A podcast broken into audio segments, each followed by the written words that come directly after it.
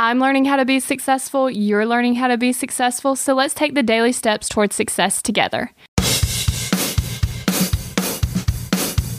Lifehack.org's third tip for having better focus is take stock of the important things in your life. So you have to figure out your priorities. What's most important to you? And once you figure that out, you need to have your priorities and your goals aligned. You need to set goals that honor your priorities.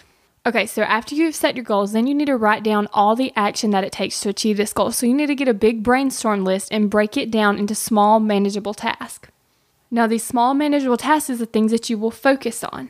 And each time you have a focus session, you'll be working toward your goals. And when you're taking the action to achieve the goal that honors your priorities, that's how you get what you want. Also, thank you so much for sharing this episode with a friend so that they can start focusing on the most important thing too. We're in this together, one step at a time.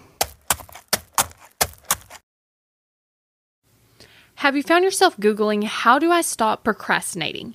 Here's the thing when you search that, I'm sure you found hundreds of tips, tricks, hacks, and strategies. In fact, I've shared several of them here on the podcast. The only thing is, did it work? Are you still procrastinating?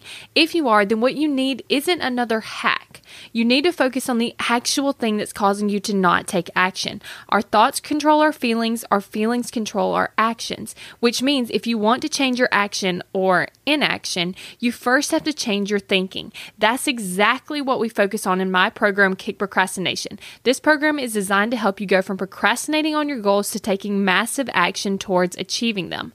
So go to kickprocrastination.com to sign up.